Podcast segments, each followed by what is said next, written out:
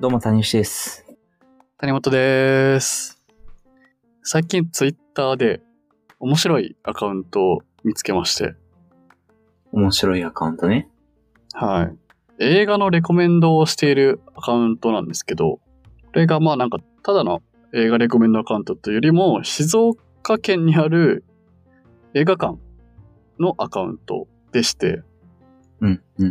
なんかこう映画のレコメンドって結構、まあこれ何々っていうタイトルの映画が面白かったですよとか、これがこうだったから面白かったですみたいな感じなんですけど、ちなみにね、えっと、サールナートホールっていうと、静岡シネギャラリーっていうアカウントなんですけど、ん。なんかレコメンドがすごい面白いのは、なんかすごく興味を引くうーリード文を140文字以内にワンツイートして、こう、スレッドでタイトルが明かされるみたいな。で、3つ目ぐらいに予告編がついてるみたいな構成にしてて、これいいね。そう、すごいね、そそられるんですよね。しかし、めっちゃ有名な映画とかではないから、うん。その映画館とかで普通に上映してるものとか、東宝とかでやってるようなやつじゃないっていう感じだよね、きっと。そうかもしれないですね。割とこう、上映関数が少ない系のうん。映画はいはいはい。かもしれなくて、ちょっと例として何か面白そうなやつを一つ挙げるとすると、なんだろうなまあ、さっきの送ったやつをうん。読むと、記憶喪失のせいで何一つ自分を持たない宮松という男が空白を埋めるように映画エキストラとして毎日毎日別の自分になって淡々と殺されたり、殺されたり殺されたりしながら日々を送っていたら、ふと〇〇だよなと呼びかけられる映画を上映します。空っぽだけど宮松だった。もう違う。っていうのがワンツイート目で、 ちょっとむずいよ な。そう。でも、んどういうことみたいな。うん。なんか、まあ、このワンツイート目には、こう、あの、何カットか、こう、映画のカットが添付されてるわけですけど、うんうん。このなんか、ワンツイート目で、こう、読ませる映画紹介って素晴らしいなと思って。いや、すごいよね。うん。そうだね。最初に、ちょっとね、その、説明を面白く伝えて、二つ目でパンフレットというか、その、表紙みたいなのが出てきて、三つ目で予告編。いいっすね。ああ。で、なんか、これを見たときに、あなんかこう、レコメンドの仕方ってまだまだ工夫の余地があるんじゃないかみたいなことを思ったわけですよええー、なるほどね。ある意味こう、レコメンドの工夫の仕方ですごくこう、リーチを稼いでるというか、この中の人はすごく多分その技術が高くて、そのワンツイート目の、こう、ひ引きになる言語化が超うまいっていうのはあると思うんですけど、でも、これは静岡の人をもちろん超えて、あ映画、もしくはその映画に興味がなかった人にまで 届いていて、それによってこの静岡の映画館が有名になっていくみたいな。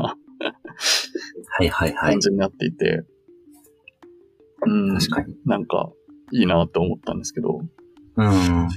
なんかそれとちょっと似た手法でツイッターでおすすめをしてるアカウントをもう一個今ちょっと送ったんですけど、これはレコード屋さん、まあ、CD 屋さんのアカウントで、ホリデーレコーズっていう、うん、まあ、インディーズのバンドの CD 屋さんなんですけど、ここも結構なんかね、あの、よく、こう、おすすめ、バンドのおすすめツイートで、かなりこう、あの、いいねとかリツイートがつくアカウントなんですけど、ここもえ結構、えー。同じような構成で、ワンツイート目で、なんかこああ、う、本当だ。 PV の切り抜きと、ちょっとしたコメント載せて、あの、このバンドはこういうバンドですよ、みたいなのを、こう、スレッドに入れていくみたいな形式でやってて、ええー、たまらんね。うん、推しの厳選インディーズバンド紹介 &CD や。いやー、確かにインディーズバンドとか知る機会全然ないものを教えてくれるのいいよね。そうなんですよね。えー、なるほどね。レコメンドの仕方か。うん。なんか人におすすめされるで実際に行動につながるパターンってどんな感じですか谷本さんの場合。なんか仲いい人からおすすめされたら、まあ、リンク飛んで見に行くかなとか、例えば映画とかだったら、誰々のおすすめだったら行こっかなみたいになるみたいなのってあったりします、うん。僕は、前のエピソードの話にもつながるけど、基本全部見ようとするっていうのはあ って、誰であれ、なんかを熱量を持っておすすめしてるものって、自信、面白いだろうなって思って、ちょっと視野広げたいと思って見に行くかもね。ええそれはなんかその、金銭的な何か、対価が必要なケース、そのまあ本とか、えーうん。まあ金銭、時間が、物理的な拘束が必要みたいな場合も、アクションします映画とか。あー、なるほどね。うん。それで行くと、本は結構買う。映画はちょっと行かないといけないのがあるから、うん。結構重い。うん。で、映画行こうってなるのは、あ、でも自分は、んぼやっとしたルールで、何回かおすすめされたら行くっていうのはあるかもね。ああ、別の人にとあ、か。そうそうそう。ああ、複数人に。そうそうそうそうそう。なんか3回ぐらいおすすめされたら、自分のちょっと記憶に残しといて、うん。結構行くようにしてる感じだね。うん。それでアバター見に行ったな、この前。ああ、また新作ね。うん。はいはいはいはい。とか、RRR とかもなんか、めっちゃおすすめしてんな、みんな、みたいなので、見に行こうかなとか。おおそうそうそう。インド映画ですかとか。ああ、インド映映画。うん。はいはいはい。映画とか本当にそうだね。あと、この前さ、僕あの、高円寺の、あの、カニブックスっていう本屋さんに行ったんですよ。はいはい。で、このカニブックスっていうのが、なんか、一時期、インスタとかでちょっと話題になってて、なんだっけな、なんか、クラウドファンディングで開店したんだよね、確か。カニブックスさん。カニブックスさん。そう。で、ま、去年の9月にできたみたいなんだけど、うん。本当にちっちゃい本屋さんで、で、そこは古本じゃなくて新書なんだけど、その新書の結構偏りが割と大きくて、うん。要は、その書店員とか店長さんのなんか思考がめっちゃ垣間見えるというか、うん。なんか、そうね、お笑いのブースみたいなことが結構まるっと一個あって、ちっちゃい書店の中に、あ、絶対お笑い好きなんだろうな、みたいなことが分かったりとか、女性、フェミニズム系っていうのか、そういうこう女性問題みたいなこととかに結構関心があるんだろうな、みたいなこととか、うん。そういうのとかも、なんか人柄が分かって面白いなって思った時に、うん。なんかこの人の思考をトレースするっていう意味で、なんか、あえて、一番おすすめしてる本を買ってみようって思って、自分おがあんまり興味ない本を買って、ちょっと読んでみたんだけど、あ、なんか結構面白いな、みたいな感じになって、えーあなんかこういうのもなかなかいいな、とか思ったりしたんだよね。なるほど。それもなんか一個おすすめだよね。いいですね。確かうに。ん。本屋さんね。なんか僕も、長崎に仲良しの本屋さん、ブックスライデンさんっていうとこがあってですね。うん、うん。僕と同じぐらいのタイミングで長崎に移住してきた人がやっていて、ちょこちょこ遊びに行くんですけど。でもなんか個人書店によく行くようになってやっぱ本屋さん、個人書店に行くのが超面白いですね。 圧倒的に。いやそうだよね。う。うんやっぱ色が出てる方が面白いよね。うん。東京の書店意外とそれがないんだよね。か、感覚的には、と、なんか大きい書店か、うん。あるいは古本屋は結構多くて、うん。なんか新書で、ちゃんと自分の色が出てるような書店っていうのが、あ結構個人店でもあんまりないというか、へ大体そえ。の、目の前、入ってすぐが、旅の雑誌がすごく多くて、うでなんかうん普通の雑誌系からスタートして、うで、んビジネス書ほとんどなくて、みたいな、なんかパターンがある程度決まってる感じがして、なるほど。うん。なんか、あんまりそそられなかったんだけど、その高円寺のところは結構テンション上がったみたいなのがあって。なるほど。それはあれかもしれないですね。なんか、その、店主の人とのこう相性というか、自分も割と好きな、なんとなくベクトルが似てて、で、気になってるみたいなところもありつつ、なんかそこが割とこう合致してると、テンション上がるっていうのはあるかもしれないです。うん。ああ、そうだね。ふうん。自分のテンションに触れるかどうかはあるよね。うん。うん。自分もそのライデンさんはかなり、思考性がかなり似てるから、はいはいはい。あ、これ入れてるんだとか、これ、あ、これ入ってるわ、みたいな、うん。いいっすね、みたいな、うそんうんううんいうんう、こう、テンションの上がり方をしてるとこありますね。いや、あるよね。それは確かに。うんだ逆逆に僕はその、あれ、その人文系とか、社会書とか、そういう方に興味があるから、あんまり、まあ小説とかもす好きだけど、あんまり詳しくないのがあるから、なんかすごく小説推しなところだったとしたら、もし、そんなにこう、あの、テンション上がらないかもしれない。ああ、確かにね。そういうのがあるんだ。うん。あ自分の趣味的には。逆になんか詩とか、そういう系だったら、ちょっと興味あるから、おもろいあな。うんうんうん。そうだね。手に取りやすいしね、詩とかだったら。うん。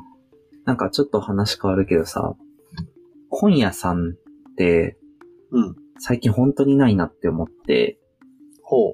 あの、港区の赤坂あたりの本屋さんが、自分がもともと赤坂勤めしてた時に、あの、ビズタワーっていう、まあ、大きいタワーの下にあったツタヤがなくなってスーパーになってて、うんうんうん。で、その近くにも大きい書店があったんだけど、それも潰れてて、大きい本屋2つ潰れてたのよ。はいはいはいはい。で、周りに本屋さんがあるのかなっていう風に思ってみたら、本当になくて、赤坂とかその周辺うんうんうん。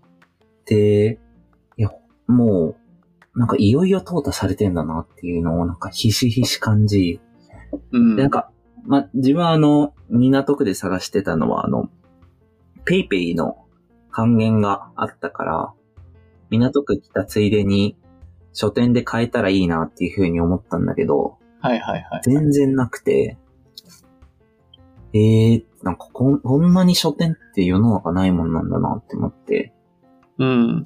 ちょっとびっくりしたんだよね。なんか赤坂の書店の閉店は結構、あの、TBS ラジオ系の人たちもかなり触れてた気がするな。そう、なんかゆ有名人からのメッセージもらうみたいなのをなんかやってたんだよね、その書店がへ確か。え。なんか結そ構うね。そうそう。あ、若林も言ってた気がする。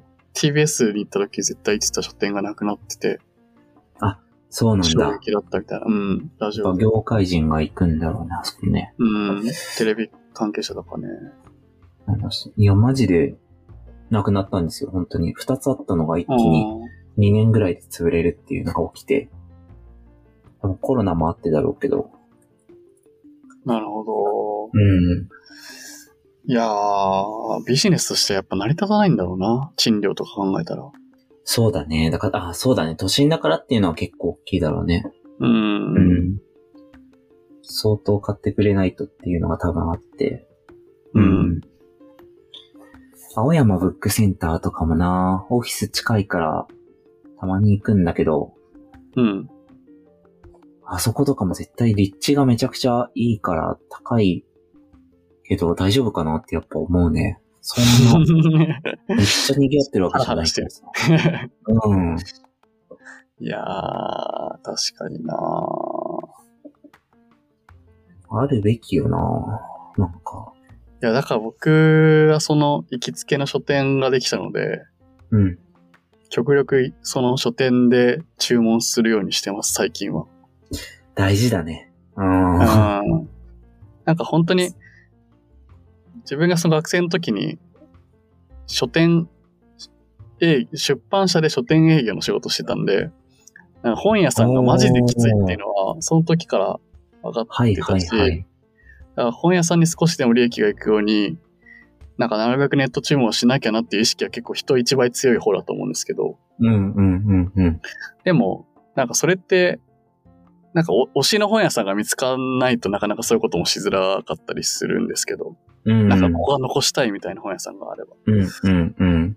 で、それが、その自分がその本を取りに行ける範囲にないとなかなかね、そういうことしづらいですけど。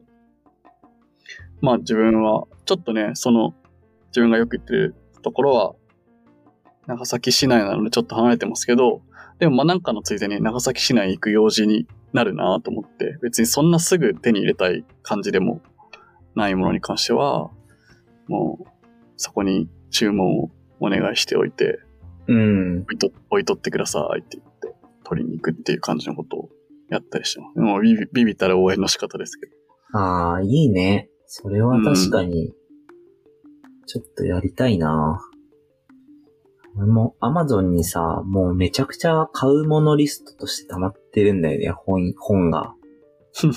これ、急がんけどちょっと買いたいなとか、それこそ誰かにお勧めされたものを、 はいはなんい。か、一回入れるみたいなことをしてて、うんまあ、そっからその時買いたいものをフィルターしてくん、フィルターしてまとめて買おうかなって思ってんだけど。なるほどなるほど。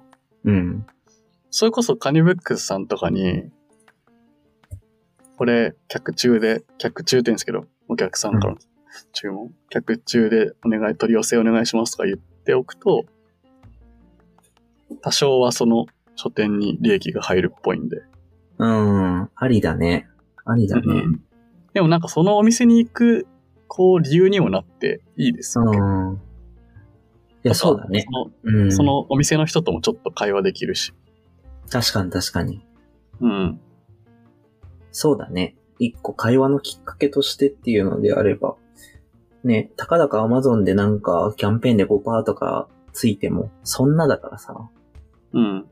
やっぱ PayPay で20%つくんだったらそっちの方がいいんだけど、 さ微妙な差だけど、なんか、1%、2%とか、5%とか、そういうのだったら、なんかね、そんな気にしなくても、そういうのに、なんか話すきっかけとかになる方が嬉しいね。そうですね。うん。あとまたちょっと話ずれちゃいますけど、あのー、ペイペイとか、まあ、キャッシュレス決済って手数料が店が取られちゃうじゃないですか。うん。で、あのー、とある鎌倉のカレー屋さんに行った時に、 うん。一応ペイペイ払いはできるんだが、そのペイペイの QR コードのこの札あるじゃないですか、こううん三角形の。あそこに手書きでなんか、あの、手数料きついのでできれば現金にしてくださいっていう ので殴り受けしてあって、いやめちゃくちゃ最高だなと思って、正直でいいなと思って。だったら出さなくていいのにっていうふうにはちょっと思っちゃうそうけど。そうそう。で も、なんかそのメッセージをちゃんと伝えるっていうことに、ああ、あの確かにね。意味がある気がしてて、うん。その人の行動がちょっと他の店でも変わるかもしれないというか。そうだね。そう。だから、本当にちっちゃい個人店とかでは、キャッシュレス便利だけど、極力使わないようにしようみたいな意識がそれから生まれるようになって、うんうんそう、スーパーでうもん。、確かに。そのお店の利益を削っちゃってる行為だから、それは。そうだね。そう。 それね、その画像超いいいやかーら見せたいんだよな。いや、難しい。そこ、でもさ、ペイペイを使うことで、やっぱ客が増えるし、オペレーションが楽になるしっていうので、回転率上がるっていうのは、まあ一応ある。ね。そうそうそうまあね、確かにね。そ そりれゃはそうだよな、確かに。。うん。やっぱペイペイ使えないんだってなると、ちょっと、ちょっと行く回数減る気はするもん、なんとなく。ペイペイとか電子マネあーまあね、確かに、ーうん。まあ、それだったら、それを見込んで価格上げちゃってもいいよってことですよね。ああ、そうだね。うん。うん。むしろそんな感じかもな。確かにね。もうキャッシュレスだよな、本当に。でもそれ、面白いね。潮目変わってる感じがするというかさ。うん。もう、だって別に出さなくてもいいわけじゃん、ペイペイを。別にそれ、う札隠しとけば別に何も言われないけど。確かにな。うんなんで出してんだろうな。いや、だから、やっぱ、その会計するときに、うん。あ、の、ペイペイしかなくて、みたいな人が絶対いるんだよ。現金がなくて、みたいな。うんうんうん。だからそういう人用に出しちゃってるっていうことだと思ってて。うん。だから、そっちによって生きてるというかさ。じゃあそれだ。けないっていうことが、うん。そうそうそう、そうなんだよな。すごいね、なんかもう手数料ペイペイガンガン取ってんだね。取ってますね。うん。今、なんか売り上げ上がってんだろうな。いや、もう回収フェーズですよね、完全に。だから。うん営業費用。そうだね。でもシェア6割ぐらい取ってるから、もう、もう一人勝ちだよな、ペイペイ。本当に。ほんとね。うん。大借金して、何百億借金してキャンペーンしまくって。っていう。なんか決済もそうだし、送金、個人間送金とかもめっちゃ便利なんですよね。本当に便利、めっちゃ使いません、めっちゃ割り使う勘。で、とりあえずまとめて払っといて、後でペイペイ送るね、みたいな。いや、もう本当に助かるよ。めっちゃ助かる。だって、会わなく、あ、会ってなくても、別れてからでもそれができるっていうのがね、うん。いや、本当にそめっちゃ便利なんよな。う。あれは素晴らしいわ。うん。確実に生活変わった。そうね。確かに。うん。個人店の話から結局大企業褒める話にしなってしまった。ちなみになんか、ペイペイやってますかって聞くやつありますよね。え、何聞くやつって。あ、なんか友達とか知り合いとか飲み行って、うんなんか割り勘しますってなった時に、うん。ペイペイやってる人かどうかの確認。ああ、するするする。それあり。 3人に1人ぐらいやってないんすよねって人いるんだよな。あるある。うん。そうそ全然いるよ。う。うん。それは、しゃあない。立て替えるよっていうふうに言うしかないけど。いや、ペイペイやってなくてキャッシュレス何使うんとは思ったりしますけど、まあでもスイカとかか。ああ、スイカだね。物理スイカ使ってる人とかもいるスしイ、カね。何もしないっていう、現金だけって人もいるし。うん。まあね、現金で、地方、地方じゃないわ。お店を盛り上げるっていうか、手数料を減らすっていう考え方もあるので、それはそれでいいんじゃないかと。うん。僕はすいません。ちょっと便利に抗えないです、そこは。譲れないです。いや、もう、大手チェーンにはガンガン使っていいっすよ。そうだね。そうするわ。